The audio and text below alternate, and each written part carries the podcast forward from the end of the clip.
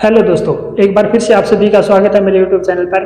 तो दोस्तों, आज हम नई स्टोरी के साथ आए हैं कुछ ऐसी रहस्यमय स्टोरी जिसके आज भी दुनिया में इतने बड़े बड़े चर्चे हैं। तो उस स्टोरी का क्या नाम है, उसका नाम है आर एम एस टाइटेनिक यानी आर एम एस टाइटेनिक एक ऐसा जहाज़ जो कभी न डूबने वाला जहाज़ आज समुद्र के बीच डूबा हुआ है और ऐसा जहाज़ दुनिया में न तो कभी देखने को मिलेगा। और इस जहाज़ के बारे में ऐसा कहा जाता है कि उन लगभग 10 अप्रैल 1912 को जब ये जहाज़ बनकर तैयार हुआ, अपनी यात्रा पर निकला था, उससे पहले इस जहाज़ को बनाने के लिए सात पॉइंट पाँच मिलियन डॉलर, यानी आज के 400 करोड़ 400 मिलियन डॉलर्स लगाए इस समय खर्च हुए थे लगभग 1912 के अंदर। इस जहाज़ को बनाने के लिए लगभग साढ़े दो से ढाई हज़ार जो लोग लगे थे और बहुत ही एडवांस टेक्नोलॉजी का ये जहाज़ बनाया गया था। तो इस बनाने में ऐसे कह सकते हैं कि इसे बनाने के लिए लगभग चार लोगों ने अपनी जान भी दे दी थी। जी हाँ एक्सीडेंट के अंदर इसके जब बनाने में लगे हुए थे तो चार लोगों ने अपनी जान दे दी थी। उनके एक्सीडेंट से मौत हो गई थी।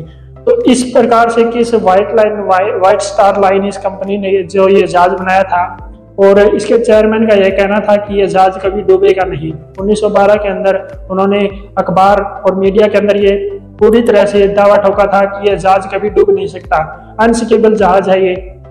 फिर भी जब ये 1914 के, उन्नीस सौ बारह के अंदर लगभग अपनी चार दिन की यात्रा पर यात्रा पर निकला था, इंग्लैंड से न्यूयॉर्क जा रहा था, लेकिन बीच में चौथे दिन ही यह जहाज़ डूब जाता है। आखिर क्यों यह टाइटेनिक जहाज़ डूबा था? ऐसे क्या था इस टाइटेनिक जहाज़ में जिसके कारण ये डूबा, कहाँ कमी रह गई इस जहाज़ के बनाने के अंदर, और इतना महँगा जहाज़ बनाने के बाद भी आखिर डूबा कैसे, उसके बारे में आज हम चर्चा करेंगे। आज चलिए स्टार्ट करते हैं आज की कुछ अनसुलझे रहस्य के बारे में, जो इस वीडियो के अंदर मैं आप सभी को बताऊँगा। आर एम एस टाइटैनिक दुनिया का सबसे लग्जरियस जहाज़ माना जाता है। इसके अंदर बड़े बड़े जो फीचर्स थे, उसके बारे में आप बता सकते हैं। इसके अंदर एक जिम थी एक जिम लाइब्रेरी और फाइव स्टार होटल से भी ज़्यादा इसके अंदर फीचर्स अलग अलग अलग अलग रूम्स जिसके अंदर बहुत सारे फीचर्स थे। उस समय जैसे टेक्नोलॉजी 1912 के अंदर आप देख सकते हैं, उससे भी बहुत एडवांस तरीके का यह जहाज़ था। इसके अंदर स्विमिंग पूल जैसे भी जैसे सुविधाएँ भी थी। इसके अंदर दो बार्बर की दुकानें भी थी।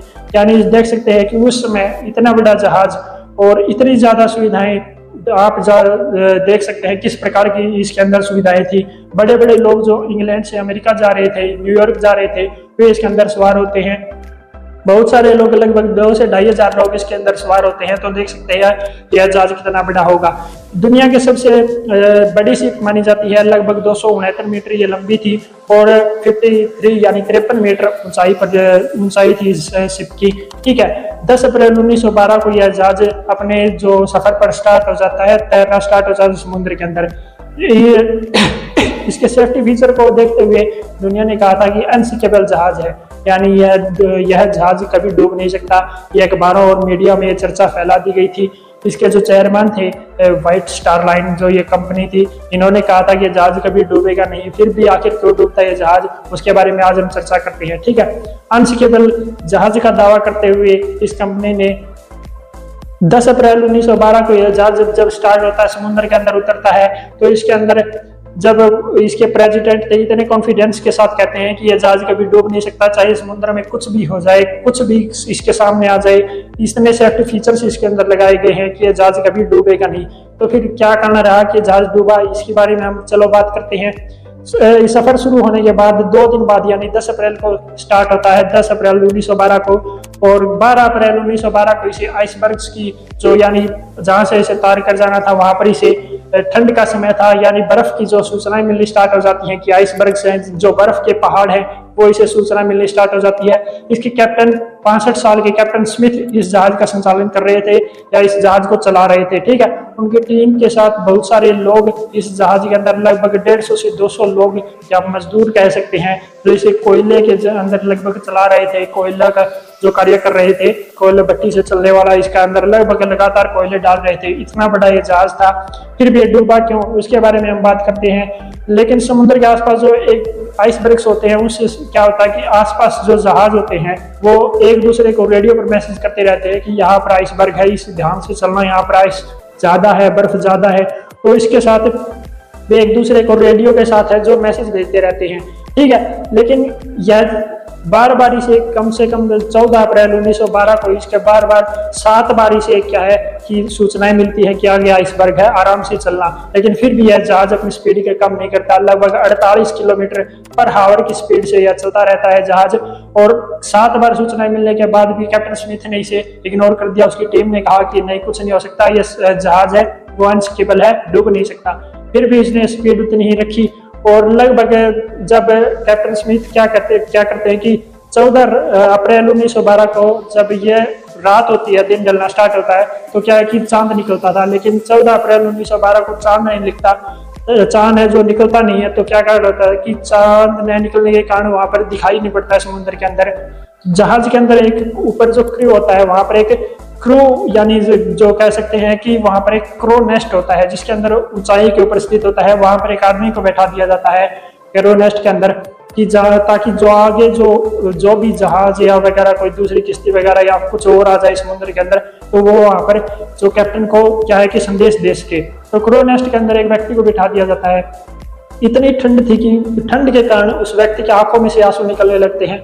इतनी भयंकर ठंड पड़ रही थी। तो आँसू निकलने के कारण क्या होता है कि दिखना कम हो जाता है। थोड़ी देर बाद यार उस व्यक्ति को जब बैठाया जाता है तो इसी कारण क्रोनेस्ट के अंदर बहुत ठंड होने के कारण उस व्यक्ति को सामने कुछ साफ़ दिखाई नहीं दे रहा था। रात के लगभग ग्यारह बजकर उनतालीस मिनट पर उसके व्यक्ति देखता है अपने सामने कि बड़ा सर आइसबर्ग यानी बर्फ़ का पहाड़ देखता है। तो व्यक्ति जल्दी से जल्दी घंटी बजाता है, घंटी लगी होती है साथ में वो घंटी बजाता है और साथ ही फ़ोन करके नीचर रेडियो के जो फीचर होते हैं, रेडियो से वो अपने कैप्टन को कहता है कि जल्दी से जहाज़ को लेफ़्ट मोड़ा जाए, लेफ़्ट मोड़ा जाए जल्दी से, क्योंकि सामने बहुत बड़ा आइसबर्ग है जिसका यह जहाज़ सामना नहीं कर पाएगा।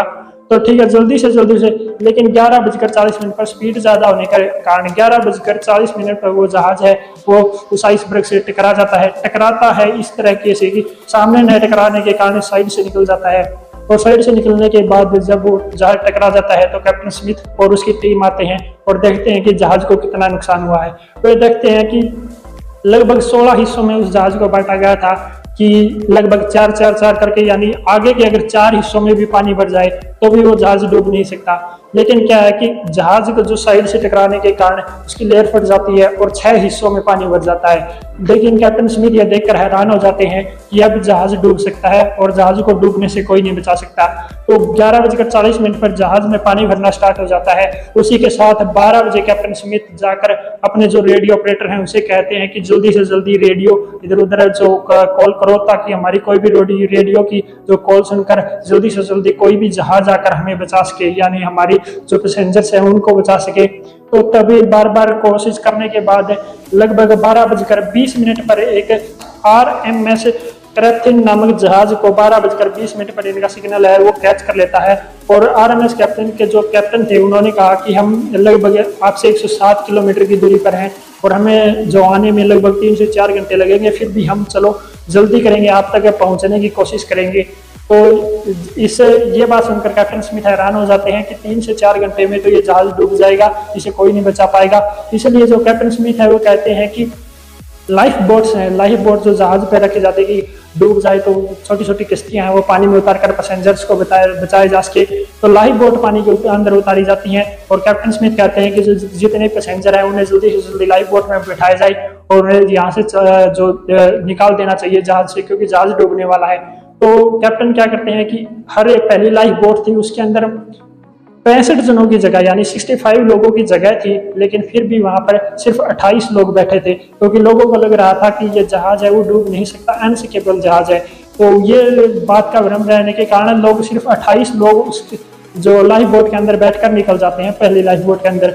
तो धीरे धीरे क्या होता है कि सिर्फ़ 22 या 23 लाइफ बोट होने के कारण आगे से जो जहाज़ है वो डूबना स्टार्ट कर देता है, यानी कि आगे से की तरफ़ झुकना स्टार्ट कर देता है।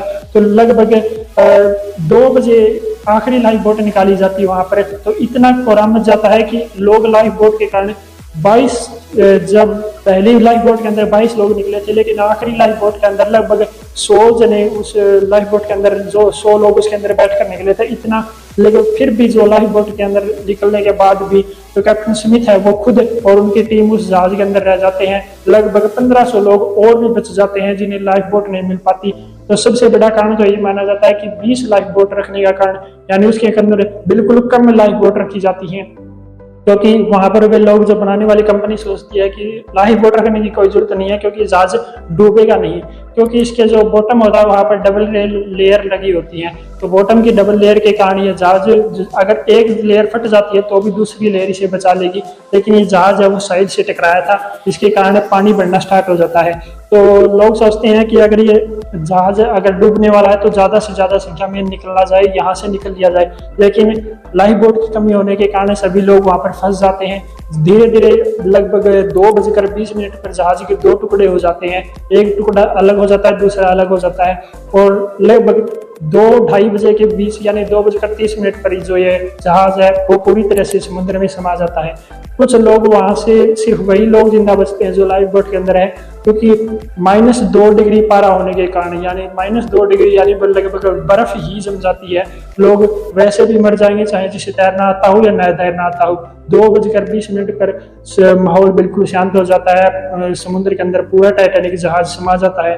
यानी कभी न डूबने वाला जहाज़ मात्र चार घंटों में पूरे समुद्र के अंदर जमा हो जाता है, यानी समा जाता है। उसके अंदर लगभग पंद्रह सौ लोग यात्री मारे जाते हैं और उनकी टीम है, वो अलग से मारी जाती है। तो यानी इसी तरह से लगभग जो आर एम एस जो जहाज़ था, वो यहाँ पर तीन से साढ़े तीन बजे जब पहुँचता है उन्हें बचाने के लिए तो उन्हें वे देखते हैं कि यहाँ पर सिर्फ़ लोगों के समुद्र की जो लाशें हैं, जो टाइटैनिक के अंदर थे, वो लाशें तैर रही है। लेकिन वो जब लाइफ बोट के जो लोग वहाँ से निकले थे लाइफ बोट के अंदर बैठकर, वो जहाज़ उन्हें सिक्योरली बचा लेता है उन लोगों को तो। लेकिन जब लोग जब बाकी थे टाइटैनिक जहाज़ अंदर समा चुका था, उसके अंदर कुछ भी जो दिख नहीं रहा था, सिर्फ़ लोग मरे हुए जो उसके अंदर तैर रहे थे।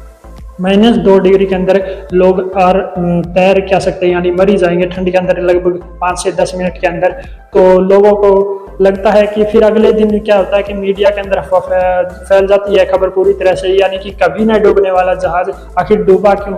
तो इसके अंदर जब गलतियाँ निकाली जाती हैं कि कहाँ पर गलती रह गई, लाइफ बोट के अंदर यानी लाइफ बोट की कमी रह गई या सेफ्टी ड्रिल की समित कैप्टन स्मिथ के ऊपर ये कहा गया कि उन्होंने सेफ्टी ड्रिल नहीं रखी क्योंकि उन्होंने सोचा कि जहाज़ डूब तो सकता नहीं तो सेफ्टी ड्रिल भी नहीं रखी। कंपनी के ऊपर ब्लेम लगता है। जो white line star white star line company के ऊपर है उसके सीईओ के ऊपर जो ब्लेम लगता है कि इतने लोगों की जान चली गई तो कहीं ना कहीं कमी तो आपकी भी थी। लाइफ बोट रखवानी चाहिए थी इसके अंदर। तो उसके ऊपर, जो लोगों के ऊपर अलग अलग प्रकार से ब्लेम लगाए जाते हैं, उसके ऊपर तो लेकिन सबसे बड़ी गलती तो ये मानी जाती है कि सेफ्टी ड्रिल न होने के कारण और लाइफ बोट उसके अंदर न होने के कारण या जाल डूब जाता है, वरना लोग बच सकते थे। लाइफ बोट होती तो भी बच जाते। लेकिन इसकी एक और बड़ी गलती मानी जाती है। वहाँ पर S S Titanic S S नामक जहाज़ था, यहाँ पर कुछ ही दूरी पर जिसने ग्यारह बजकर पचपन मिनट पर टाइटैनिक जहाज़ को कहा था कि ध्यान से चले, यहाँ पर आइसबर्ग्स बहुत ज़्यादा हैं। ग्यारह बजकर पचपन मिनट पर एस एस नामक जहाज़ ने टाइटैनिक को कहा था कि ध्यान से चले, यहाँ पर आइसबर्ग बहुत ज़्यादा है। तो यानी कैप्टन को जब वो रेडियो से सिग्नल आया था तो लोगों ने क्या किया? कि यहाँ पर जब वो जहाज़ टकराने के बाद भी, लेकिन वो जहाज़ मात्र 36 किलोमीटर टाइटैनिक से दूर था 36 किलोमीटर तो क्यों टाइटैनिक को वो बचा नहीं पाया या फिर उसने क्यों नहीं बचाया? उसका कारण यह था कि जब उसके कैप्टन से पूछा गया तो उसने साफ़ साफ़ कह दिया कि हम उसे सिग्नल टाइटैनिक को सिग्नल देने के बाद हमने अपना रेडियो बंद कर दिया था और हम वहाँ पर रुकने के लिए हमने अपना जहाज़ वहाँ पर बंद कर दिया था। लोगों ने पटाखे भी जलाए ताकि उनकी कोई आवाज़ सुन सके, पटाखों की आवाज़ सुनकर उन्हें बचा लिया जाए। तो लोगों ने कहा कि हाँ हमने पटाखे तो देखे थे, लेकिन हमने सोचा कि टाइटैनिक के अंदर लग्जरियस लोग जाते हैं, अमीर लोग जा रहे हैं, कुछ पार्टी वगैरह कर रहे होंगे। तो उन्होंने उनकी तरफ़ ध्यान नहीं दिया, इसलिए यही भी, ये भी बड़ी गलती मानी जाती है कि काश वो जहाज़ लगभग 36 किलोमीटर की दूरी तय करने में कुछ ही घंटों का समय लगता, वो टाइटेनिक के लोगों को बचा सकता था। लेकिन उन्होंने वहाँ पर अपना रेडियो बंद कर कर वहाँ रुकना ही सही समझा और किसी कारण वो टाइटेनिक के लोगों को नहीं बचा पाया। आज भी उस जहाज़ को समुद्र के अंदर से निकाला नहीं गया है। लगभग दो हिस्सों में वो जहाज़ समुद्र के अंदर है। उसकी खोज जब हुई कि कहाँ पर है टाइटेनिक उसकी खोजने वाले लोग कौन थे, उसके बारे में भी चर्चा करते हैं। लगभग सत्तर साल बाद उन्नीस के अंदर, सितंबर उन्नीस के अंदर, दो लोगों ने इस जहाज़ को खोज निकाला, रॉबर्ट बेलार्ड और माइकल जो इस जो दोनों जो तैराकी या नाविक कह सकते हैं तो इन लोगों ने इस जहाज़ को खोज निकाला। ठीक है, लगभग अस्सी पिचासी साल बाद, सत्तर साल बाद इस जहाज़ को जो खोज निकाला है। और इसके कारण लगभग कहते हैं कि 2030 तक ये जहाज़ है, पूरी तरह से खत्म हो जाएगा, क्योंकि इसके अंदर जो मेटल वगैरह थी और जीव जंतुओं ने इसे बिल्कुल गला दिया है और लगभग 2030 तक ये जहाज़ पूरी तरह से खराब होगा हो जाएगा, यानी पूरी तरह से खत्म हो जाएगा। लेकिन इसके साथ एक बड़ी गलती और निकल कर आती है। वो इस सीईओ दो वाइट लाइन के जो स्टार लाइन के जो चेयरमैन थे, उनकी जो बड़ी गलती निकल कर आती है, वो गलती क्या थी? उन्होंने कहा था बार बार कैप्टन स्मिथ के ऊपर दबाव बना रहे थे कि जो जहाज़ की स्पीड है स्पीड कम नहीं होनी चाहिए, यानी 48 घंटे पर हावर की जो स्पीड से जो जहाज़ चल रहा है, वो आइसबर्ग की सूचना मिलने के बाद भी जो जो कम क्यों नहीं हो रही उसकी स्पीड तो वो इसके, जो सीईओ थे, उन्होंने दबाव बनाया कि जहाज़ की स्पीड है वो कम नहीं होनी चाहिए, क्योंकि उन्होंने कहा था कि सिर्फ़ छः दिन में ही यह जहाज़ अपनी पहली यात्रा पूरी कर कर हमें रिकॉर्ड बनाना है। हमें रिकॉर्ड बनाना है कि टाइटैनिक यानी दुनिया का अनसिकेबल जहाज़ मात्र छः दिन में अपनी जो पहली यात्रा पूरी कर दी है। यानी किसी के रिकॉर्ड के चलते भी, किसी की लगभग पंद्रह सौ लोगों की जान चली गई एक रिकॉर्ड के कारण और वो रिकॉर्ड बन भी नहीं पाया। उसी के साथ एक और बड़ी गलती मानी जाती है कि जब ऊपर बैठे जो जो ऊपर बैठे व्यक्ति ने जब कहा था कि सामने आइसबर्ग है, जहाज़ को लेफ़्ट मोड़ा जाए तो कैप्टन स्मिथ ने जब जहाज़ को लेफ़्ट मोड़ने की कोशिश की तो उन्होंने लेफ़्ट की जगह उस जहाज़ को राइट मोड़ दिया और राइट मोड़ने के कारण ही जो जो जहाज़ है वो आइसबर्ग से टकरा गया और उसे नुकसान ज़्यादा हुआ। तो ये चलते, कहीं जल्दी के चलते भी ये गलती मानी जाती है कैप्टन स्मिथ की, कि उन्होंने जल्दी जल्दी में जहाज़ को राइट में मोड़ दिया। लेफ़्ट मोड़ा जाता तो शायद कहीं जहाज़ बच जाता, लेकिन सबसे बड़ी जो गलती मानी जाती है सीईओ की मानी जाती है क्योंकि उन्होंने स्पीड कम न करने के बाद बार बार कैप्टन स्मिथ के ऊपर दबाव बनाया और स्पीड कम नहीं होनी चाहिए। तो इसी के चलते कहीं गलती के कारण लगभग पंद्रह सौ लोगों ने अपनी जान से हाथ धो बैठे। तो इसी बात के लिए, आज के लिए इतना ही काफ़ी है। मिलते हैं अगली नई स्टोरी के अंदर। थैंक यू धन्यवाद।